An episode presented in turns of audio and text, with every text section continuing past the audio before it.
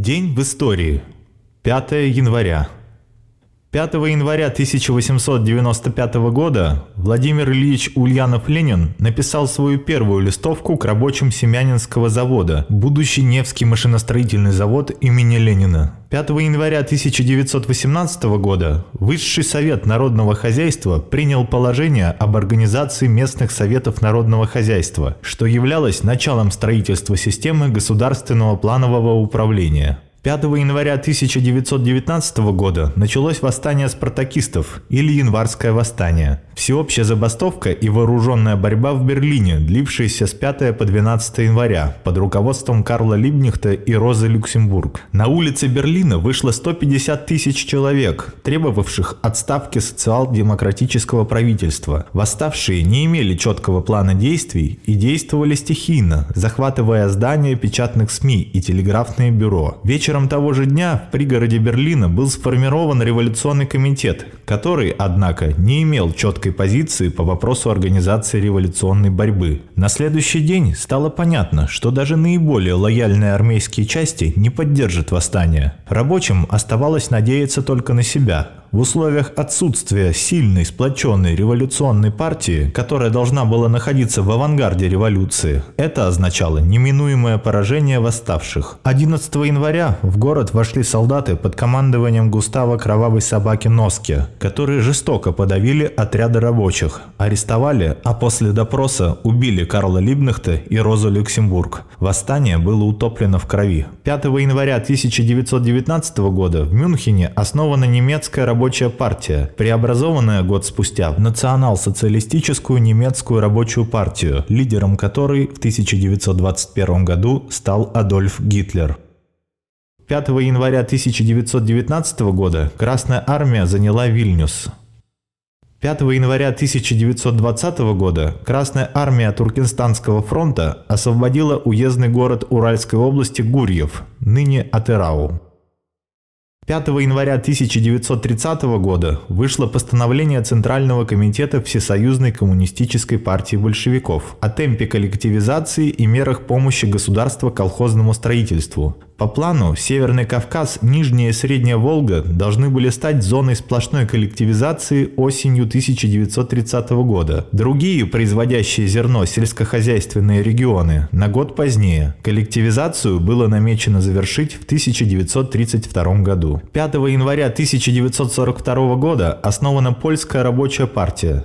В ночь на 5 января 1942 года в Евпатории был высажен десант. К 10 утра моряки-десантники освободили Евпаторию от немцев. Вскоре немцы получили подкрепление. Фашисты имели подавляющее превосходство в технике и ощутимый перевес в живой силе. На улицах города наши моряки дрались один против пятерых. Помощь, которую ждали десантники, не смогла прийти, так как вечером 6 января на море бушевал семибальный шторм, который не позволил эсминцу Ташкент тральщику и четырем катерам высадить на берег подкрепление. Высадившиеся десантники в ходе боев были отрезаны от берега и почти полностью уничтожены. Евпаторийский десант отвлек часть сил противника от Севастополя, а также способствовал закреплению успеха советских войск на Керченском полуострове. За помощь десантникам было расстреляно не менее 1375 жителей Евпатории. 5 января 1943 года советские войска освободили от фашистов город Цимлянск и захватили самую крупную немецкую авиабазу в Морозовске, снабжавшую окруженные под Сталинградом германские войска.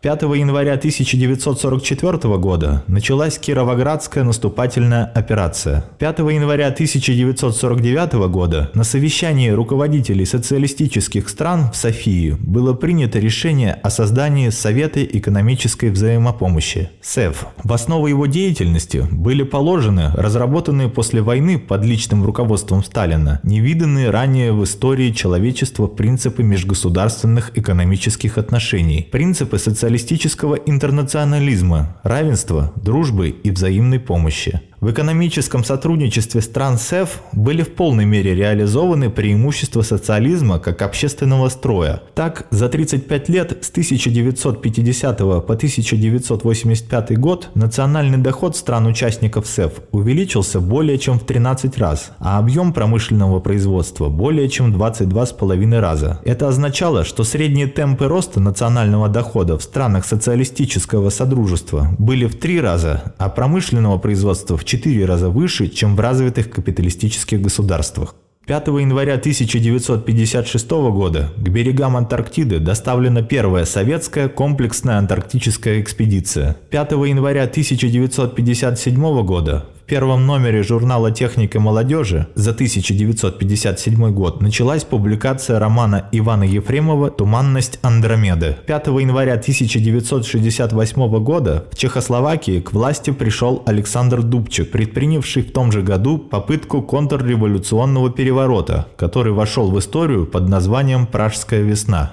5 января 1970 года Луганск переименован в Ворошиловград. 5 января 1973 года на парашютодроме Слободка, недалеко от Тулы, с самолета Ан-12Б совершено первое в мире десантирование боевой машины десанта с экипажем внутри машины. Командиром и механиком-водителем был подполковник Леонид Гаврилович Зуев, Наводчиком старший лейтенант Александр Маргелов, сын командующего воздушно-десантными войсками. 5 января 1974 года завершено строительство первой очереди Нововоронежской атомной электростанции.